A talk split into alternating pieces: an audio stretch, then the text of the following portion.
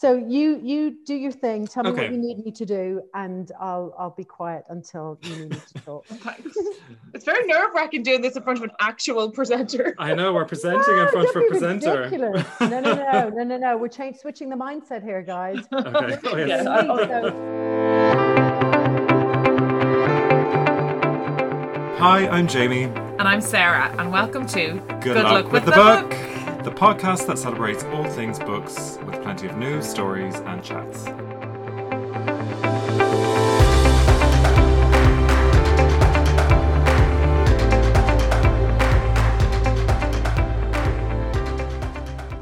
So it's Christmas, Jamie. Excited? Merry Christmas! Oh, I'm delighted. I'm delighted that the season's over. I'm wrecked. I know. No more podcasts. oh, for a few months anyway. Oh wow, it's been amazing, guys. But wow, like it was a Had lot of work. It was just goodness me between the reading and the recording and the re-recording once or twice, and then just the editing, then and then the social media. So it's been a huge job, but I have to say, kind of loved it, and it's been. Yeah. I feel really like in tune with what's happened with all the books this year, which has been amazing. So. What's Christmas looking like for you? Just around the corner? Have you presents sorted? Have, how's And we, lockdown this year, like we did this um, family Kris Kindle, which so you just get a really big present for one person and just makes life so much easier. So somebody gets something really good rather than and just Mi- makes life easier when we were going shopping and stuff. So instead of like a million little bits. yeah, exactly. Yeah, yeah, yeah. Because both my sisters and nieces and nephews and their partners and everything kind of live outside of where I can feasibly go to this year. So Yeah. I did a real like uncle thing too, and I just sent money their way, which is awful, I know. but was, the problem was I just wasn't sure where if the presents would arrive on time, and Yeah. uh, one of my sisters lives in a place where the presents may not even arrive. it's not democratic Western Europe. Uh, so it was just easy to transfer some money and hopefully then do some kind of fake Christmas maybe next year. I think with my book obviously coming out in May next year, I know the aim is definitely the family want to be home for that and we'll have a lovely Oh, that'd be really. So should be nice. great. Yeah, yeah. Oh, Jamie, is there going to be a launch? If there's a vaccine, there has to be a launch. Oh no, I'll definitely do a launch. I have maybe 10, 15 people who, including yourself, who I'd love to have like a big dinner party in some French restaurant in Dublin and just Oh, that sounds drink really wine nice. and have the chats and Yeah. be amazing. So I Oh my can't God, wait. even the thoughts of it, it just sounds so alien, doesn't it? Sitting beside people. I'm actually, it's making my heart sing right now as I think of it. It just took me so happy. So, you and I were just saying, Sarah, there's a movie that everyone should watch over Christmas and it's on Netflix, which is great. Because I know if you somebody recommends something and you're like, oh, I don't stream that channel, Yeah. uh, it could be a real pain, but sure, everyone has Netflix. It's Love Simon. I saw it recommended on a website a few weeks ago. Myself and John watched it, and it's lovely. Oh, it's gorgeous. Such I- lovely film. My friend recommended it to me. Her, her teenage daughter absolutely loved it, and she knows that basically I'm a teenager at heart when it comes to films. But me and Dara watched it, and we both loved it. It's just so heartwarming. just nice at the moment to just kind of give you a real Yeah. on a dark evening. Yeah, I'd highly, highly recommend. It's such a cute film. There's actually a series called Love Victor that was kind of a spin-off from the movie, and it's really, really cute. But the thing is, it's compared to the film, which obviously is 90 minutes, it's the same kind of thing with this lovelorn young guy who's figuring out his sexuality and he's just attracted to this who I have to say is the most gorgeous kid in school. Like he is so handsome. He's probably about 23 as well. I love the way they put like 23 year old actors in as 17 year olds. But he's I've got this huge crush on this guy and he's figuring himself out and stuff. But it's like Dawson's Creek. Every feeling. Oh no, you love that. I love it. but they're like every episode is like, I've had a feeling. Now let's talk about it for 50 minutes.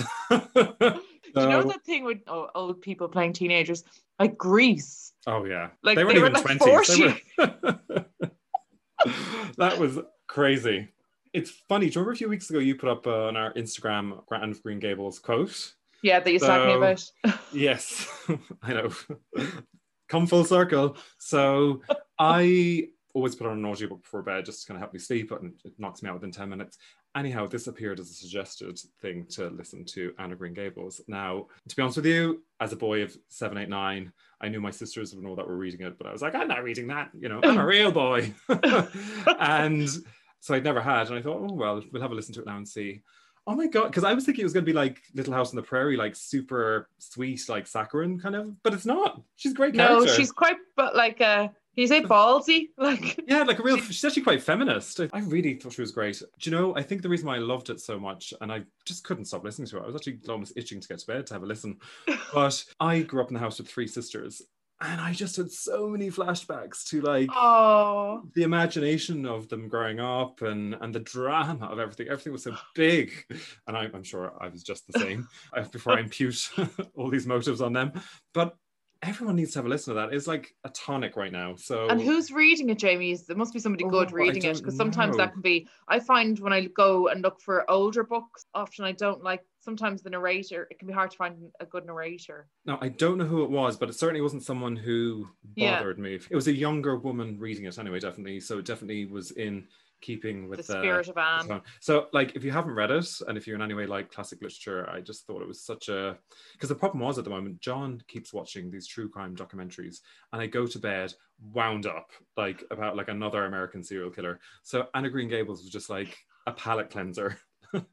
like Laura DeBarra said The about the fudge Laura last week. Dara loved that. He's he's uh, so on board with the fudge. But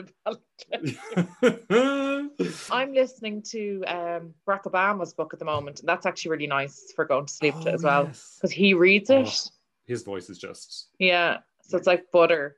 yeah, so um, smooth. but it's 29 hours, so it'll keep me going for a while. I'd say the audio editor for him must have been like, what a joy. Like he doesn't he's Yeah. just such a good speaker. Like I have to edit my own voice and the amount of like ams and likes I have to try and cut out of my language. And you probably already think I do it a lot. I don't. I do it 10 times more, but they're all cut out of this. One thing I was going to say was I did try the Neven risotto. I have to say, massive, massive congratulations to Neven. You have achieved the impossible. It was the most amazing risotto. John was like, eyes nearly blew out of his head. He was like, this could be served in a restaurant. So No way, Jamie. really was so so good. Now bacon and parmesan could make Yum. a plate of gravel taste good. Do you know what I mean? So he knows what he's doing. It was so Salty good. deliciousness. So so good. Like and I th- like you do have to keep with the pan the whole time and stirring and all that. But I thought if you were serving a dinner for four, like four adults or something, it would be a great dinner to do because that's it. It's okay. You are stirring one pot, but you're not really having to do anything else. You know, it's the Yeah. one dish for a main. So I think the, I think now if I had friends over who and you could probably just throw in prawns or something if people weren't bacon focused. Yeah. I thought that would then work you're really, missing really that saltiness. Although Yes. prawns, yeah, would be salty. And then you could just have like a really nice, crisp white wine with it. Mm. Oh my, yeah, a lovely, just really cold glass, even just Pinot Mm. Grigio or something, just super chilled. It was actually stunning, and I will definitely be making it again. Now, it's definitely not for every week of the year. It's a proper indulgent dish. Yeah. it's, it's cheese and it's bacon and it's amazing, amazing, amazing, amazing. It was definitely the closest thing I've had to being in a restaurant in a very long time. So absolutely Well loved it. done. Lucky John. So we have big news today, as we announced on our last podcast, but we're doing a very different kind of podcast today, and that is because we had Amanda Byram on. So she is our interviewee this week, but actually the interview was so good that we just ran with it because in the next 45 minutes, your life will be sorted. She's That's it. just like amazing. She, I don't even, She's I'm actually speechless. she was a bona fide star, we both said afterwards. She just Yeah. glowed. I don't know. And just on top of that, then her advice on because it was advice hard won. You know what I mean? I feel like she has Yeah, learned the been lessons. She's walked the walk, and and it wasn't just like this practical do this, do that. It's like I have lived this life, made a lot of mistakes in terms of diet and mental health and everything, and this is what I've learned. The amount of things where I was like. That's a super handy tip. I'm going to use it in my life. So Yeah. I don't need to say anymore because you're going to hear it. So we're just going to dive straight in. So we are so thrilled to have the amazing Amazing. Amanda Byram. Woo!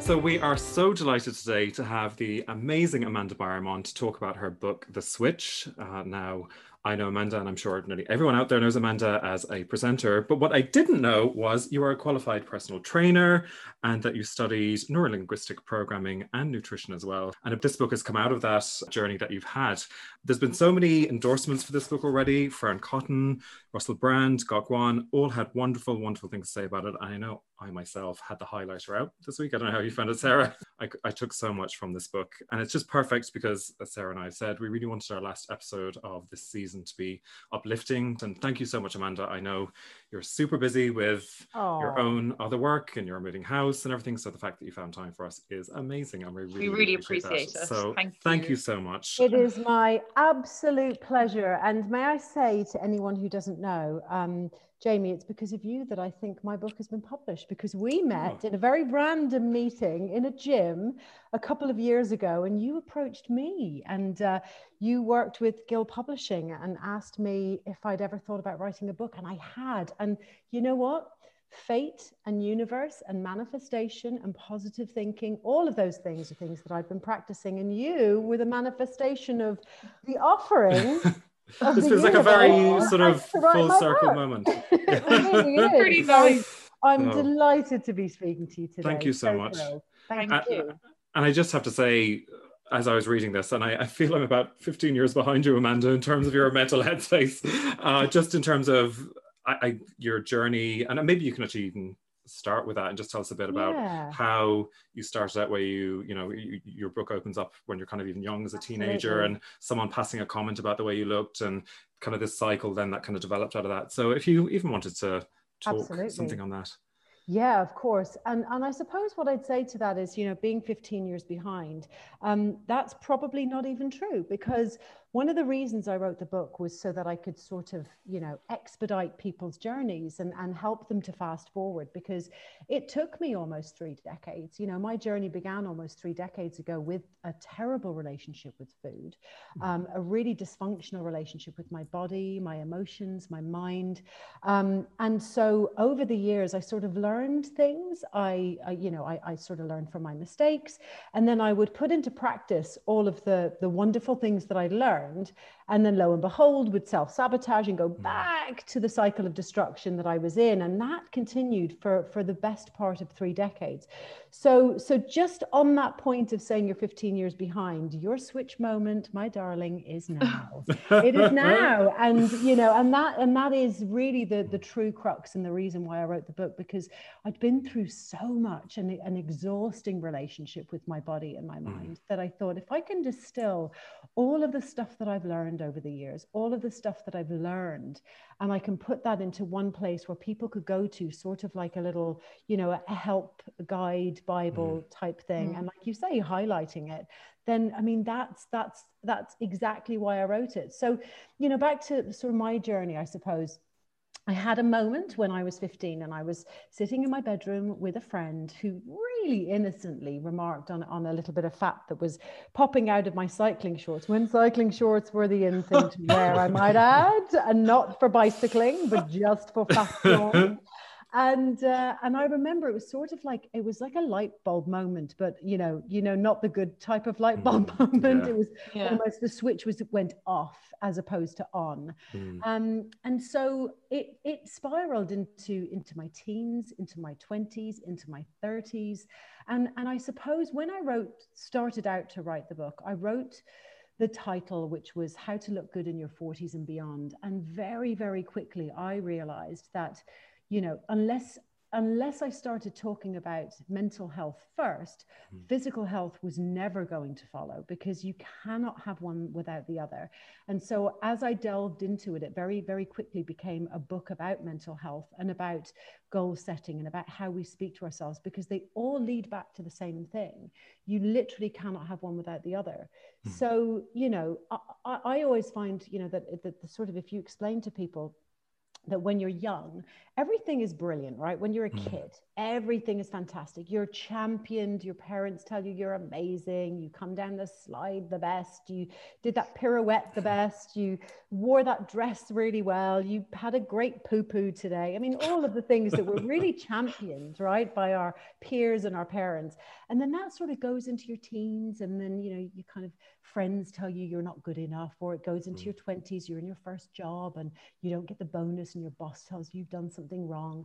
And before you know it, you're in your 30s and your 40s, and you've got this dysfunctional relationship with yourself that starts from a very young age because we're listening to the external and the we're listening to the the sort of the internal uh, apologies, the internal mm. voices in our heads that are telling us that we're not good enough. And mm. I talk very much about the voices in our heads and the internal chatter, and I call mine the sock puppet. You know, I, mm. I shine a light on her. She's called mrs zippy and I can hear her. Mm. And when she talks and she's not wanted, I zip her mouth shut, and you know, and I listen to the external voices instead, the ones that are telling me the good things.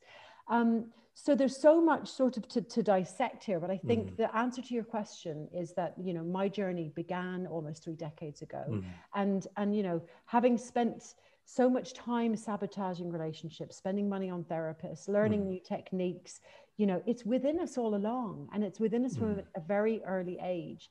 Um, so I sort of wrote the book, I suppose, for my 15-year-old self. Um, I also wrote it for for the women who encouraged me to. You know, over the years, over the last decade, I've been coaching women just, you know, just purely out of interest for their well-being on DMs on social media. Mm you know and so i wrote it for them because they would say to me look that advice really helped this advice really helped you should write a book. You should write a book. And of course that self-critical voice in my head always told me i couldn't do that. I always remember mm. saying i know everyone says you everyone's got a book in them but i don't you know the, the negative language of course. Um, until one day i sort of I, I battled through that self-destructive talk and i thought yeah of course i can at least I can try. Mm. Um, and so, you know, that was my knowledge. I wanted, just like I said earlier, to help others um, to put that distillation of those decades. And what's really interesting is I love that you love the book, Jamie, mm. because obviously, as a woman in her mid to late 40s, the original title, as I said, was Women in Their 40s and Beyond. And mm. very slowly, um, as women are, and men are reading hmm. this, I'm getting such incredible feedback from men, women, and teenagers. And hmm. that's what's really fascinating me because I've had, I'm actually doing some conference chats with a couple of um, uh, TY years in schools. Oh, brilliant. Mm-hmm. Yeah, because the teachers bought the book and then they've brought it to the children and they've taken it into the library. So it's actually sort of coming full circle for me as well, you know, from a hmm. 15 year old girl to be able then to pass that knowledge on to them in the hope that they never have to go through the things that I have been through. Because I know uh, when I, we talk about teenagers, and I'm not a teenager, but in some ways I behave like a teenager, but especially during lockdown between TikTok and Instagram, I've got myself in loops, and my phone obviously is an algorithm where it brings up perfectly perfect looking men all the time on my oh. Instagram. God yeah. knows what I'm looking at, and I've actually had to really stop that. And I do look at as you're saying about teenagers and things like that, kind of going.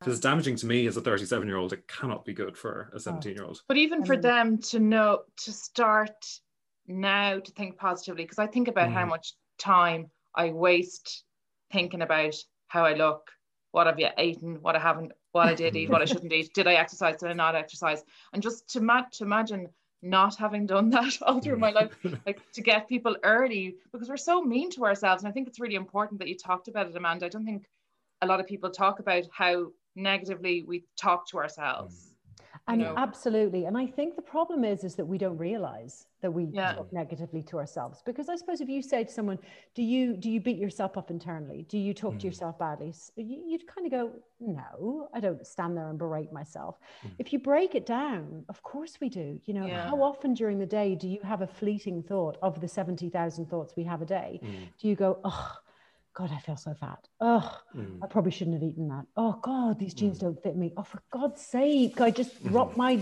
strawberries and I squashed them. I'm such an idiot.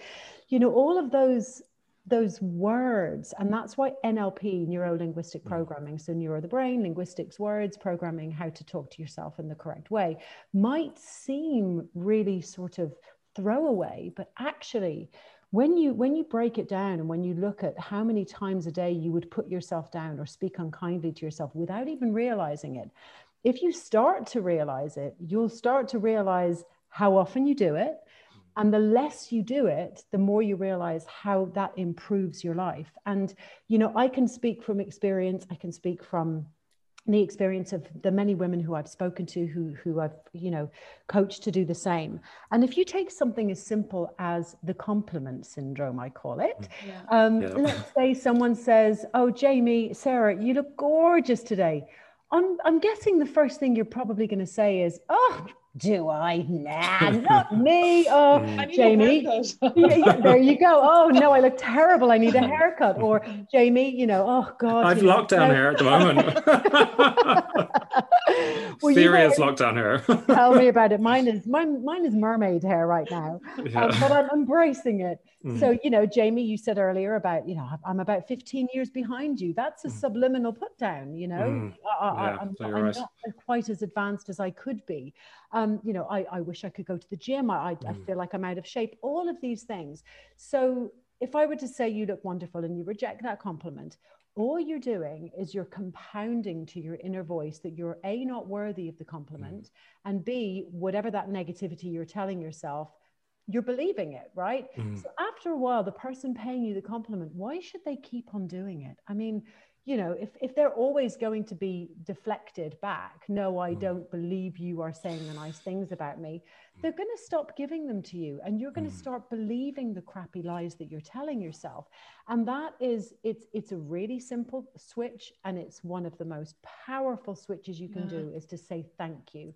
When someone says you look great, oh, thank you. That's really nice of you. Mm. And then silence. it's the silence that hurts for a while, but you just have to yeah. go with it. it was funny. I know, uh, no, Sarah's sick of me mentioning Oprah, but uh, Oprah, I love Oprah. Love but Oprah. she actually talked about that, that as well, where she was kind of saying, if you get a compliment, have a book at home and write down what the person said to you and date it. And she said, like, just that. keep them after a while and store them up. Now, I thought it was a great idea. I didn't follow it. okay. But uh, and it was funny because you did talk about that neurolinguistic programming, and on page 83, you have this test where about eating the cupcake and how's your are you one of four options and I, I'm going to say I failed and you're going to be like, once again. but I actually was like, immediately in my head, I was like, I will have the cupcake, but I'll have to yeah there'll be penance for that like i'll have to work out or i'll have to go for a run or and can you know. i just can i just pat you on the the mm. proverbial back now and mm. say well done for noticing that that's you because mm. that's the first step the first yeah. step isn't to be the best and to, to give the right answer the first step is to recognize that you've been giving the wrong answer all along and to work towards giving yourself the right answer and you already know because you're pointing out things that you're saying well I know that I shouldn't say this and I should say that. So the next part is to put that into practice. And look, it's homework. You know, mm, like yeah. I say, it, t- it took me three decades, and and honestly,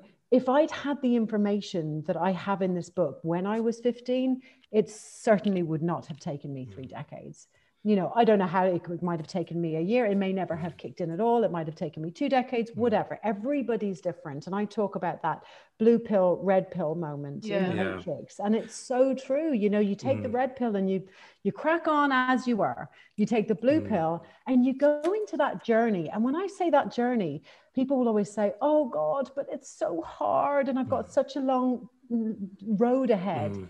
My answer is, isn't that brilliant? You've got hmm. this amazing journey now. It's going to be windy, it's going to be hmm. groovy, it's going to be maybe horrendous.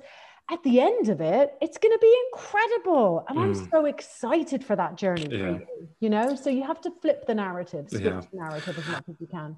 And I thought as well, what was good was a lot of these things are quite simple. Like, as in the breathing yeah. exercise was like, there's very few people who said they couldn't fit a breathing exercise into their day, you know, or you know the gratitude shower, or uh, it was all different things. And actually, uh, one thing I was going to ask you about as well, further on the book, because it's obviously coming up to New Year's, and we'll be thinking more about 2021 and maybe having a different year to 2020 in terms of goal setting and things like that. And I thought that was uh, because I find those New Year's resolutions really do become a stick to hit yourself with afterwards.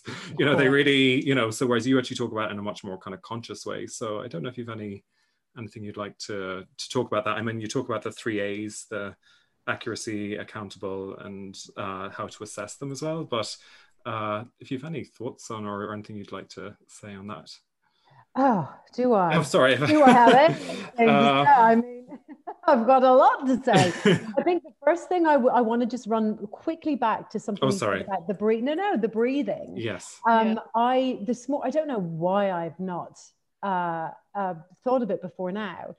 During my my two minutes of brushing my teeth, so every morning I sort of, you know, I, I do this little ritual that I've I've come to do, and I've I've built it up over a period of time. So it started with buying an electric toothbrush because I used to brush my teeth really quickly, mm. and my husband used to look at me in horror and say, "What? You've brushed them for thirty seconds? Let's get you an electric toothbrush." So now mm. it's it's set for two minutes, and then I do my oil pulling and my body brushing mm. and all of these, the cold shower, the gratitude. These these things I've sort of done over a period of time and mm. I've added them in. And now I just do them naturally, which is, you know, if you do something for 21 days, then that becomes a habit. That's a whole mm. other conversation. Um, but this morning, after all this time, I started doing my deep breathing as I was doing my toothbrushing. Mm.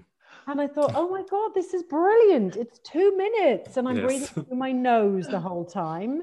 So why did I not think about that before? Mm. so yeah, I mean, so many things that we can do. Um, we can incorporate and you can make mm. up for yourselves they don't have to be things that that i've told you about they can be things that that work for you um, as for the I, uh, New Year's resolution, sorry, go ahead. I'm sorry, I, I, just was going to say in lockdown, I found myself because I'm working from home just at a screen, you know, and it has been like that all year and hours can go by and actually I realized I'm not breathing. Well, I'm obviously breathing enough that I'm not dead. Yeah. But but that's like it's this little obviously tiny little breathing and I can feel it just your whole chest ultimately knots up, you know, and and just you've really twigged to me. I'm like, I need to and when I when I have consciously done what you've said, just once or twice in the day and just pull the shoulders back and given a few deep breaths, it's amazing.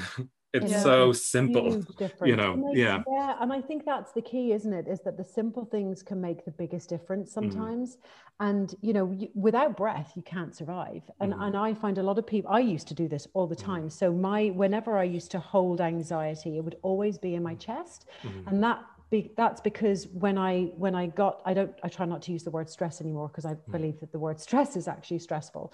Mm. Um, when I'd kind of have those funky feelings, I would hold it in my chest because my breathing would be shallow and it would be mm. in my chest, and so that's why you get a knotted chest because you're mm. not breathing through your belly. And so, if you think about all the oxygen that you get into your body, mm. even if it's for 16 seconds, that in and out, yeah. it makes a world of difference. It really is mm. really huge. Um, so, for me, I think that's what I tried to fill the book with, with really simple tips, mm. things that people could just do on a daily basis that, that might sound a little too good to be true. Mm. And in fact, they really do work. Um, but listen, 2021, I, you know, I, I, suppose let's talk about 2020 yeah. for a second.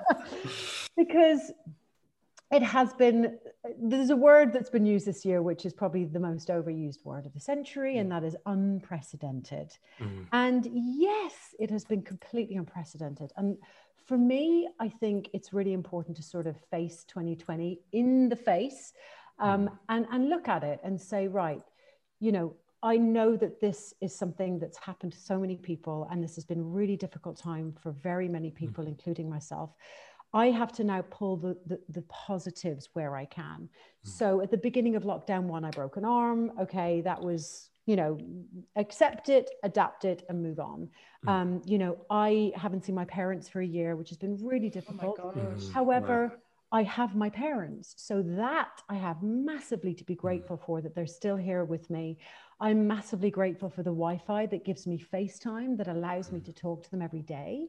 You know, I'm massively yeah. grateful for, for, airlines whenever we're allowed to travel again that I mm. can go and see them. So, you know, there are things that I think uh, whilst there are definitely things that have happened to mm. people who who are devastating yeah. this year, we just when we can we have to flip the switch and try and look mm. at the positives wherever we can because you know the future is really uncertain and yet it has to be hopeful and positive because that's all you can be you've got to weigh up your mm. options and rather than you know be miserable and scared and have have a self-fulfilling prophecy at the end of it saying i knew mm. everything was going to go tee up you know you you can be hopeful and happy and, and try to manifest those great things Um, so 2021 and New Year's resolutions. oh my goodness. You know, the New Year's resolution is probably one of the most talked about things on the planet. And, you know, uh, it, it, it's one of the reasons why people sort of fail with New Year's resolutions very quickly is because they set really high expectations.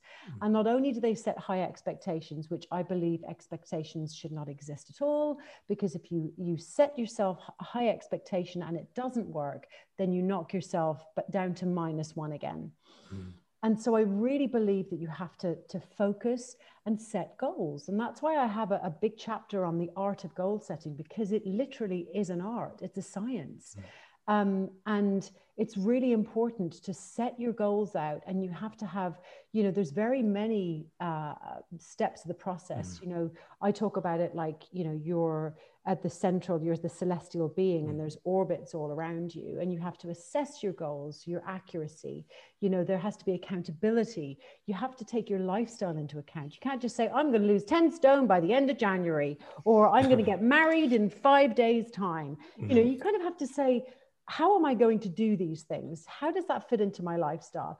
I'm going to drink more water. How am I going to do that? Am i going to mm. set aside three liters of water by my bed and if they're not drunk by the time i you know get to bed the next night then i have to drink them you know mm. there's there's things that you sort of set into pra- it's a practice really more than anything and so i always try and encourage people not to set that new year's resolution or i'm going to be this by the end of january because things take time and you know you can't be hard on yourself because that is the ruination of of, of joy. You know if you, if you put too much expectation and pressure on yourself i mean i'd like to go back and talk a little bit about perfectionism because it sort of oh yes. yeah. very much so. And someone Absolutely. said the other day someone said what's so bad about perfectionism anyway? I said well the fact that it doesn't actually exist is probably the biggest problem with it mm. because we're craving for it. We're searching for this story. We create this reality that we think should be our perfect lives. But i talk about it in the book as a perfection horizon because you're on this this unicorn lilo and you're yeah. floating out to the perfection horizon. You can see it. It's right there. I'm imagining what mm. it's like. It's so beautiful and perfect. And yet you've got this whole sea with with consumerism and sharks and life in the way. And if you expect the perfect the chances are you're going to be really disappointed because it doesn't exist. And so as I was writing the book, I sort of did a lot of research into this. And uh, because I used to wear the word perfectionist around my neck like a chain of honor, I mean, it was mm. to be proud of. Oh, I'm a perfectionist. And, you know, I think because perfect is sort of shoved down our throats between advertising, you know, you should have the perfect mm. figure, you should marry the perfect man or woman, you should have perfect, you know, your perfect image on social media. So it's not our fault. It's sort of, it's there around us subliminally all the time.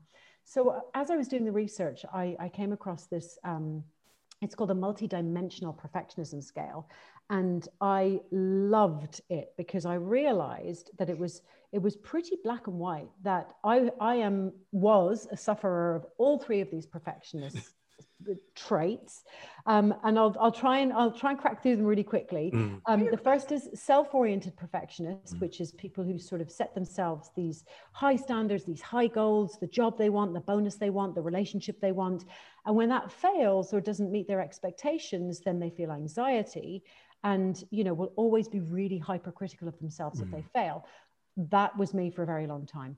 Other oriented perfectionist again me you know i'm i'm perfect or i'm doing my job perfectly. So why aren't you holding the camera properly or why aren't you writing the mm. script properly? Or why is you know why doesn't the the, the finished product look good? You know everyone mm. around me has to to come to my high standards.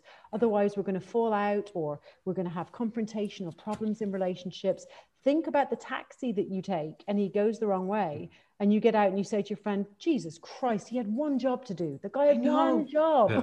it's going to rush me angry. he didn't just have one job. The poor man might have had 50 jobs to do that day. He mm. could have lost a loved one. He could have been going through a divorce. Mm. You know, we have to stop expecting of others as well. And then mm. the one that I just want to really sort of touch on and, and is the most important because it it sort of really feeds into the the social media genre and this this mm. world that we live in And these are people who uh, believe that other people, so a parent or a boss Hmm. or uh, a, a child uh, or a social media following, expect them to be perfect. So they have all this pressure on them. And if you think about Mm. You're never going to be able to please everyone on social media. Mm. You know, Yeah. you might you might have grown up with parents who are, are never satisfied with anything you do. You know, your sexuality or your choice in partner or your choice of job, and therefore you'll always fail because in their eyes you're not perfect but that's not your your cross to bear so you're going to completely set these impossibly high standards and seek this approval from everyone and then when that when you get rejected when that approval doesn't come i mean you're going to have a lot of negative emotions and guilt and shame. And and unfortunately this is the kind of perfectionism that is rampant and is causing a lot of depression and suicide due to social media. So we have to be really really mindful about that. I thought one of the cures you kind of said about getting off the perfection treadmill, which was empathy, and I thought just empathy for the self and empathy for the other was a really, really lovely point. Actually, I, I think that's you know quite often that I think the self-orientated perfection is because we don't have any empathy for ourselves. Yeah. Uh, and I know, and Sarah may be able to say to this as well. And this is, this is something that happened to me a while ago where I used to travel quite a bit with work. And I remember traveling one day and I drive down myself to Limerick. I had a couple of meetings down there and I came back in the same day and I was sitting like in a daze because obviously driven for six hours, whatever it was, Oh. on the couch on a Wednesday evening in winter. And it was pitch black outside. And I was like, you should be going to the gym. If you Mm. haven't been to the gym today, you should have been going. And I remember I had this, Oprah again, aha moment where I was like, I'm not lazy, I'm tired. Yeah. and I remember sparks going off in my head that I actually was able to distinguish in my body that I was exhausted. And uh, Amazing. but that that was an, an empathy came in there, if you know what I mean. I was able to kind of, uh, and I, I remember reading this and thinking of that moment. I don't know. I love that. I love that. The fact that you turned it around and went, oh, actually, I'm tired. The more you can do that, I think the more powerful your mental health becomes Mhm. because, you know, you need to take ownership of that. And you know when you're being lazy. That's, you know, Mhm. I guess if you've sort of sat around for four weeks and, you know, you've kind of got a cans of beer lying around the floor and you've got a hundred pizzas and I just can't be bothered. I mean, Mm. you know, if that ever happens, you'll know. But for the most part, you know, you take, you have respect for your body, you have respect Mm. for your mind, you have respect for yourself. And I think that's the, the crucial part. Someone said to me, what is the relationship like with your body now? And, and, and the one word that came from it was respect, because I Mm. respect when it's tired now. I respect when it's hungry now. I respect when it's full. I respect when it's sad. I respect when it's, you know, feeling funky. You have to really notice those moments. And empathy is a beautiful word. It really Mm. is. And like you say, not just for yourself, but for others around you. Mm. And I think when you sort of emanate that empathy towards others, you really start to see the, the humanity in others. And therefore, that reflects upon yourself because very often we're lovely to others. We're lovely to people we see in the Mm. street. We're lovely to people we meet, you know, on Zoom or uh, everywhere in our lives because we want to be liked, right? It's Mm. just a simple, basic human fact. Human nature. Yeah. Absolutely. But yet we're not nice to ourselves. And and it's it's so crucial and it's so key to be kind to ourselves that I know from experience, having started that empathy with myself and my body, like Mm. I've not been to the gym since March.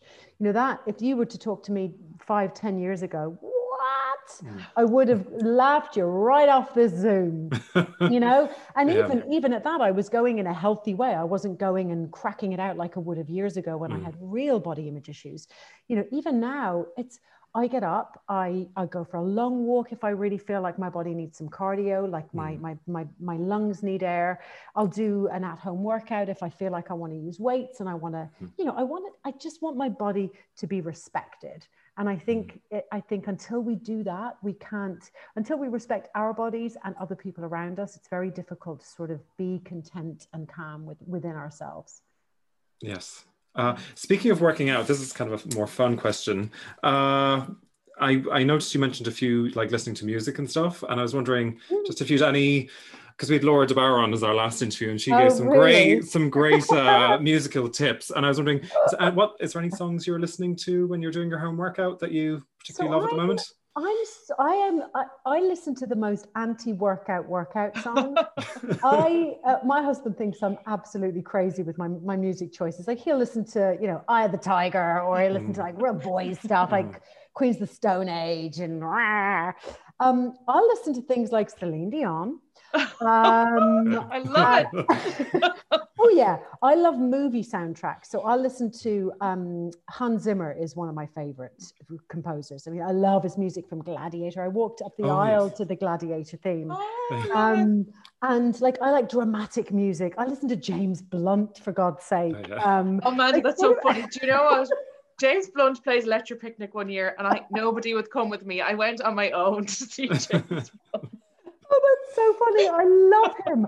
I, I, honestly, Ed Sheeran, uh, James Blunt, people think I'm Mhm. crazy, but I just love the music. I, you know, it makes me feel warm. It makes me feel Mhm. gooey. It makes me re- remember. It gives me like fun memories. I love Avril Lavigne, um, all of her old albums. So for me, music sort of kind of, you know, it, it, uh, like it does with everyone. It reminds me of times when, you know, I was a certain place doing certain things, Mhm. certain moods get rustled up, and I love that. Um, so I, I'm, I've got really cheesy taste in music, for want of a better word. And Amanda, in your book, I um, you talk about giving up alcohol. So with Mm. I'm just thinking about music and dancing. Like, how do you do it? And because you Mm. talk about how, and this is totally me, thinking that alcohol is your personality juice, which is so bad, but so many of us do it. Of course. And I don't like. I don't think I could actually get up and dance if I had. yes, you could. Could I? Oh, hell yes, you could. Right, you tell me How do you this. do it? You tell me this. What what age did you start drinking? Oh, stop! I know, like fifteen or something. Okay, right. So are you telling me that age 14, you weren't able to get up in a room with friends and have a bit of a boogie, have a giggle, feel confident, feel fun, feel one of the gang who also didn't drink? I don't know. I probably couldn't. Well, I remember Kylie Minogue had Fever, you know, the album came out, and I would have been about 12 or 13, and I definitely was dancing to that. There No, probably, probably was in my bedroom though.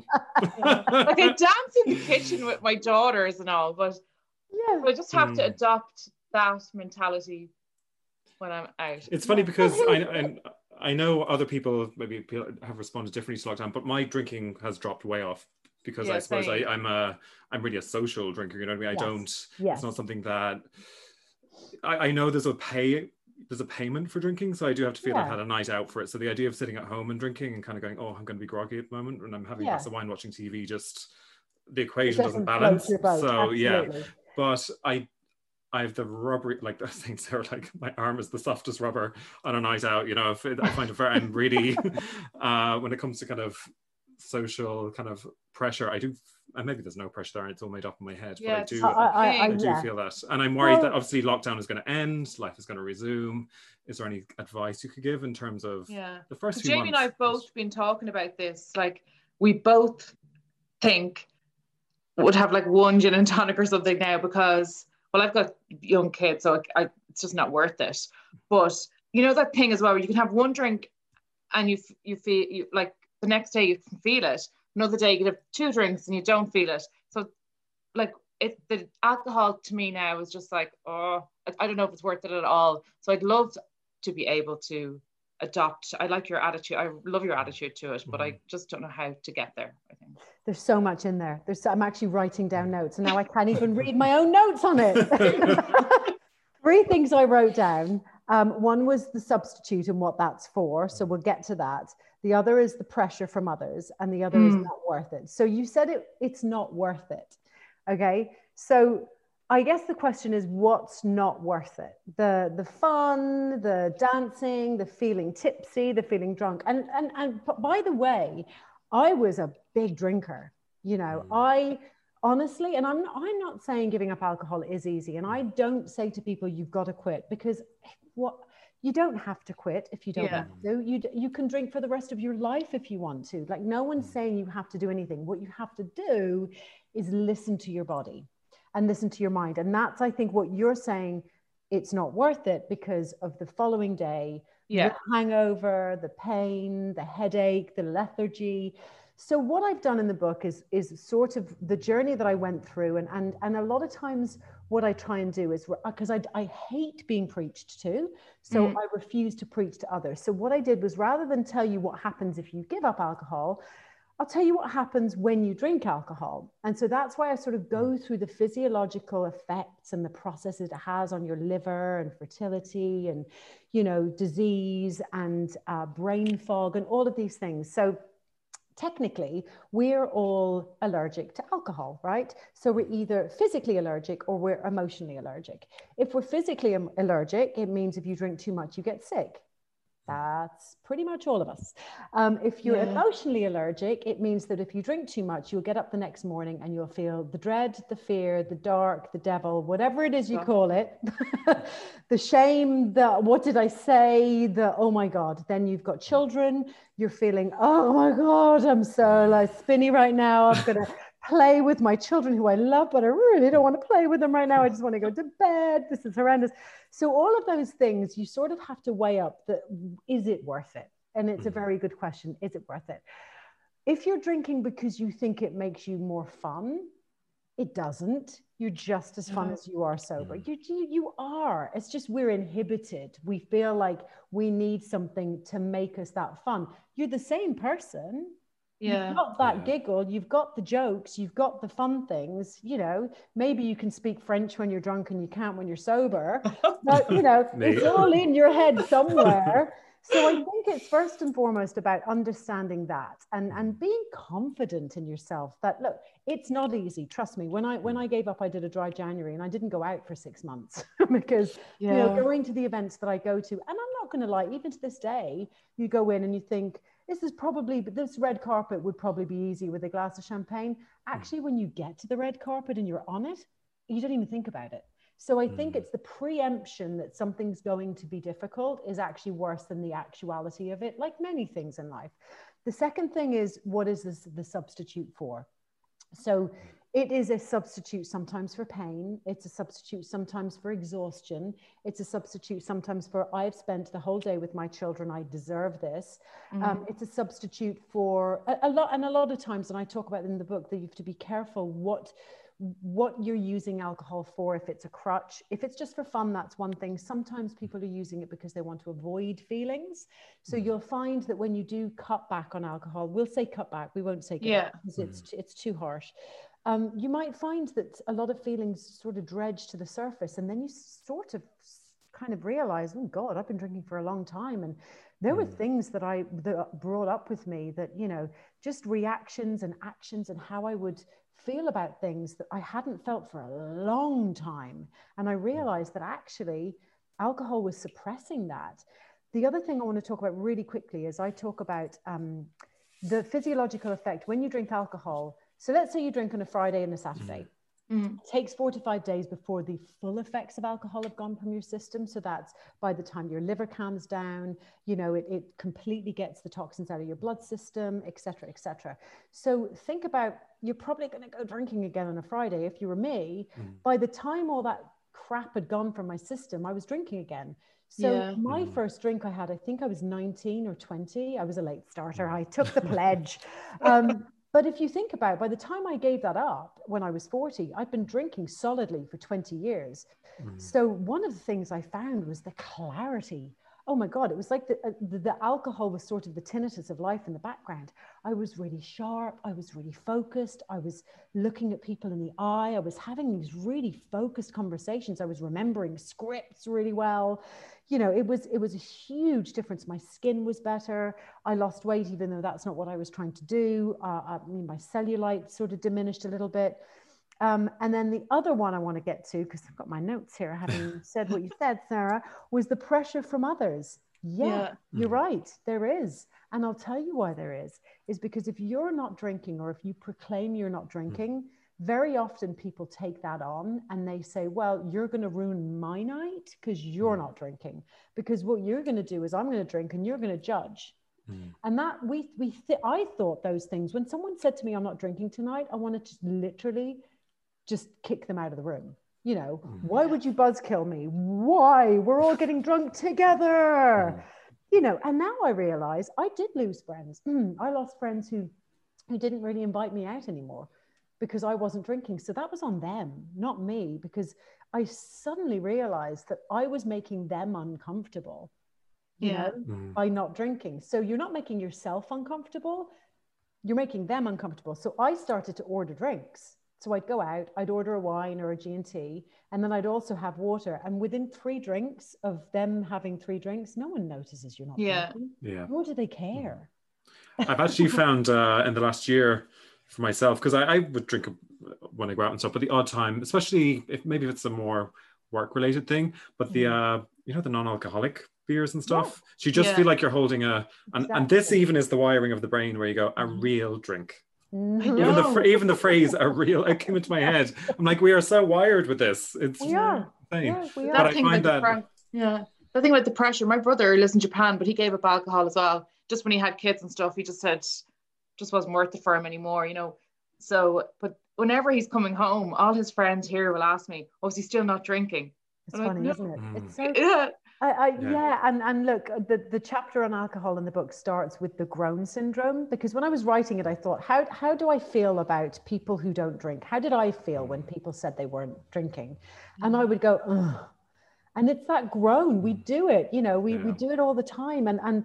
It, it, you're absolutely right, Jamie. It is very much a wiring of the brain, you know, and that's why I'm I'm really adamant, by the way, about telling people not to say they're giving up alcohol because that's a progression. You know it, is- it's tough. It is tough. So why tell yourself you can't have something? It's a really really slow process. You know don't say i'm giving up alcohol. Don't say i've given up alcohol. Don't even say i'm trying to. I'm cutting back. You know Yeah. i might have two glasses of wine instead of a bottle or i might not drink this weekend but i'll drink next weekend. You know make it Yeah. your your your treat. You know I'll, I'll drink once a month and and i'll have a blowout even though that's probably not very healthy because i do talk very much about sort of d- denying yourself of things and mm. then overindulging in them if that's how how it sort of will help you to restrict a little bit then so be it. But i do talk about very many tips and, and ways to get around telling your friends that you're not drinking and, and also asking your friends to join you and say look why don't we go on some fun non-drink related events together? So let's mm, i don't know obviously not in 2020 go paintballing.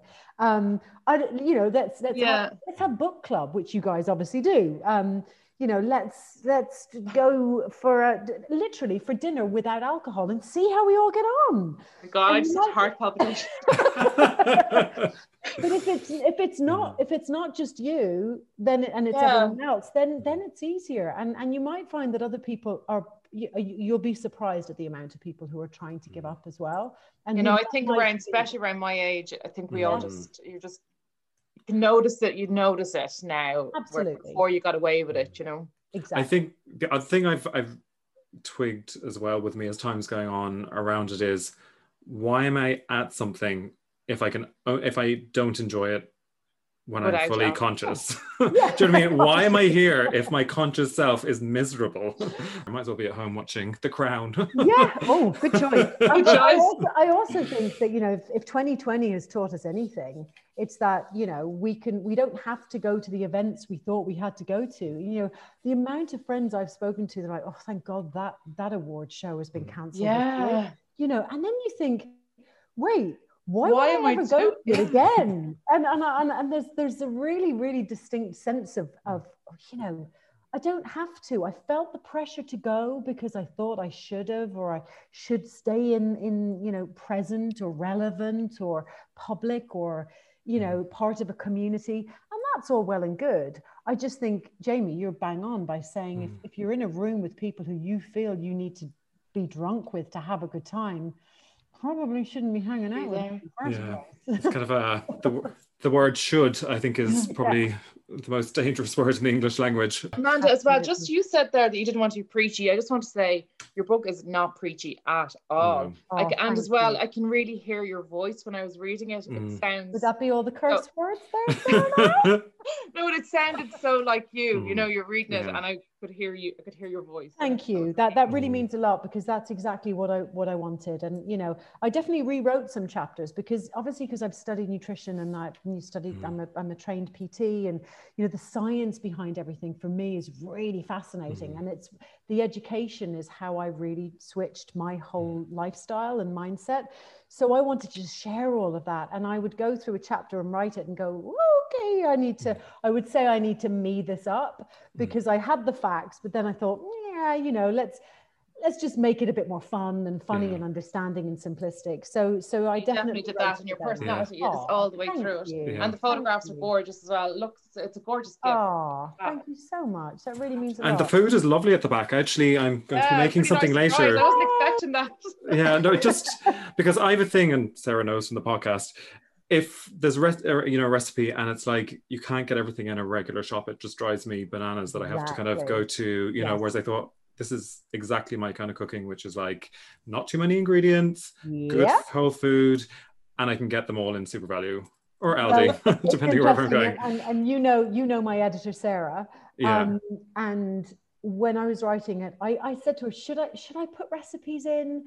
And she said, "Yeah, absolutely." I said, "But you know, I'm not a brilliant cook." And she said, "Just see what you come up with, and, and we'll go from there." And I thought, right, I know how I'm going to do this. I'm going to put the simplest recipes that I know that I keep going back to time and time again. I'm not going to put anything mm. in that has too many, you know, instructions because hmm. that's, mm. I, I don't cook like that. I cook simple for not very good in the kitchen.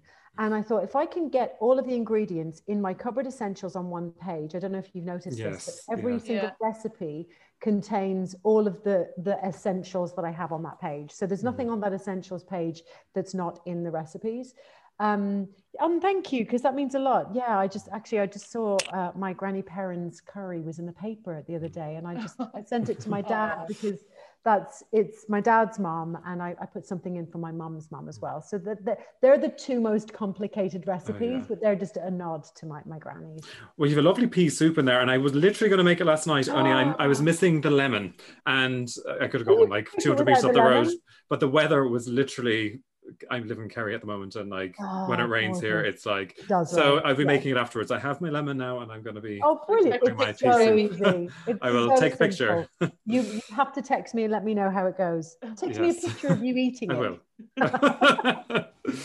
I suppose before we, because you've been so good. I mean, I hope you haven't taken much time. But generous with your time. We finish up kind of each of our episodes with a what we call a coffee and a quote. We've been asking our guests if they have a lovely quote. I have. It's not quite a quote. It's it's quite a paragraph. Okay. If you'll allow me to read it. Yeah. Go for it's my all-time favorite, and you might know it. I'm sure you do. It's an excerpt from a, a Theodore Roosevelt speech uh, Citizen in a Republic. It's it's one that he he delivered uh, in Paris on in I think it was 1910, and it's called The Man in the Arena.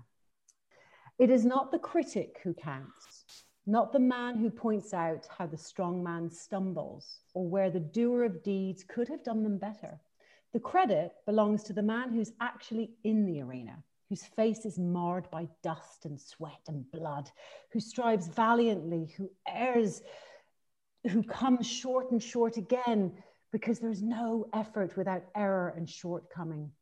But who does actually strive to do the deeds? Who knows great enthusiasms, the great devotions, who spends himself a worthy cause, who at the best knows in the end the triumph of high achievement, and who at the worst, if he fails, at least fails while daring greatly, so that his place shall never be with those cold and timid souls who neither know victory nor defeat.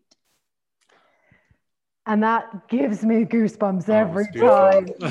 that is you know, beautiful, so Amanda. I think the, the, the sort of the moral of that story is, as you probably know, is that the man in the arena or the woman in the arena is it's being it's putting yourself out there you know especially being in television. You're mm. in situations that require courage that skill or tenacity or in every job that we do. You know it's it's it's a brave move work. It's saying something you believe in. It's putting yourself out there especially now with social media as opposed to the person who's typing that negative response, who's watching, who's throwing negative comments. I could do that better, or you should have done this, or you should have done that. And actually, I, I picked up on Brene Brown, who, whose Daring Greatly book was wonderful.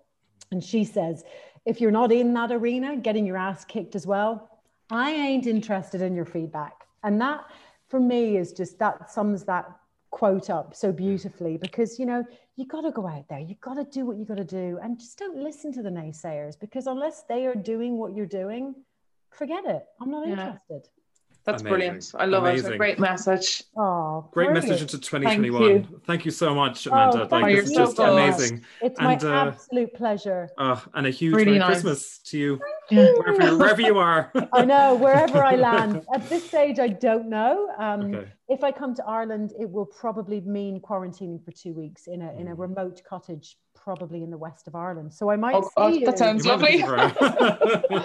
yeah i mean if i Uh, come home i obviously don't want to you know i don't want to see my parents until i've quarantined for two Mm. weeks so we'll see who knows Who god only knows what happens by then Great.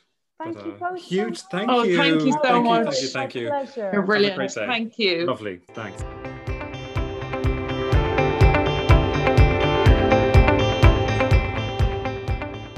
Well, wasn't she just like incredible? I could have, I actually could have just listened to Amanda all day. She just speaks so much sense and she's so honest and speaks from the heart. And I just loved it. I just want her to give me a to ring me every Monday morning for half an hour and just put me in good mood for the week. She just was amazing. She just was amazing. No. I, I loved her her clarity, her honesty, and kind she just was like- so generous with her time. I mean, we were So going, oh God, you know, we were literally going fingers crossed we get her for 20 minutes, just to do a little chat or something. And she just was so generous with her time and Yeah. enthusiastic about her subject as well. I thought she just really is passionate about her journey and, and all she's learned from that journey and people. sharing it. Yeah. Yeah. So uh, I know she's been even introduced to speak to schools and everything now, and I'm not Yeah. surprised. She just she'd inspire anyone. She really Yeah. would. So uh, congratulations, Amanda. And we never And said thank you. Amanda. Good, Good luck, with, the, book. book. So Sarah, Yes, Jamie. our final episode of the season, and I can know. I just say is can I just say thank you to you? Oh, I'm just so grateful. I've had such an amazing time recording with you. It's just been great to Oh, chat about stop. books, and it's been mad to be so far away from kind of my friends over the last few months. And this has meant a lot to me. Oh, On a, nothing to do with anyone else even listening. This has meant a lot to me to have a great, enriching conversation with someone who I really enjoy their company. So thank you. James, I was actually, why can I just say it was going to be to say thank you to you? So Oh no way!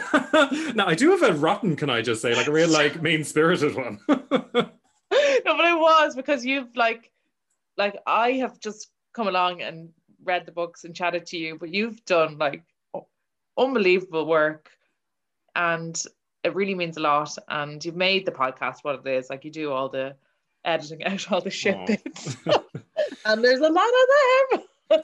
so thank you. and You're you know what? I have been listening to Amanda and I've learned. Thank you, Sarah, for that lovely compliment. Good. I'm like, well, you big-headed bugger. Is that your first swear of the podcast? I think it might be. I don't think so. uh, so Aw. yes, that's. God, we're great. Oh. So, what was your horrible one that you're going to say? Well, my hard one is my all-time drive me to distraction, put my fist through a wall thing is to see people using metal implements on a non-stick pan. It drives me because I've shared apartments for years, and I really feel we need to have a public announcement go out to people and go, "Why the hell would you do that?" Like, Why would you do it? it, people do it all the time. I know, It's, it's, it's one of these things that drives me to absolute distraction when I see it because it's just. It's- but even bonkers. the noise is what gets me. Even though they wrecked the pan, yeah, but I hate the noise. I'm like, why wouldn't you just get a spatula? No, the reason why it really annoys me is because if I make an omelette then after them, which normally would slide off the pan, I'm like scraping off a sort of a scrambled egg burnt mix because somebody's not used it. So, anyway. So, Sarah, instead of our coffee and a quote, we're having a mulled wine and a quote. So, what is your mulled wine and a quote for today? Mine is I will honor Christmas in my heart and try to keep it all the year from a Christmas Carol. Oh, well, keep it till next May when we'll have a real party. Party! and my quote for the day now, I'm haven't gone sentimental today. So it's from Dame Edna. Never be afraid to laugh at yourself. After all, you could be missing out on the joke of the century. I like that. I didn't laugh as much as I thought. Clearly, her delivery was better than mine. So, Jamie, are we coming back or what are we doing, do you think? well, our plan is to come back at the moment. Now, we're definitely taking some time out. It's I just think the hours that it's taking to to read three yeah. books every two weeks and record and everything. So it's just we can have a breather. Definitely, it's going to be probably two months. So uh, and in that time, we'll be looking at what we've done, seeing how we can refine. I think the interviews have gone really well. I'd love to do some more interviews if we do continue into season yeah, two. Yeah, definitely. But uh, we're thinking mid-February, if, if, all going to plan. It's yeah. kind of mid-February. We're thinking we'll be back. But we're keep back an eye on our social media channels, and uh, yes, we'll keep you posted anyway on our social media channels on how it's going. so everyone, have a Merry Christmas. Ho, ho, ho. And uh, do like and share. Do especially this is just such an amazing podcast, not because of us, but because of the amazing Amanda. Amazing Barnes. Amanda. So, uh, If you can like, share, subscribe, do all those wonderful things, because that will go a long way to us being able to continue this podcast into 2021. Yeah. So, and if you like it, do please go on to the platforms and review. That would really mean a lot to us. Thank you so much. And so, so to everyone out there, good, good luck, luck, with, with the Christmas. Christmas.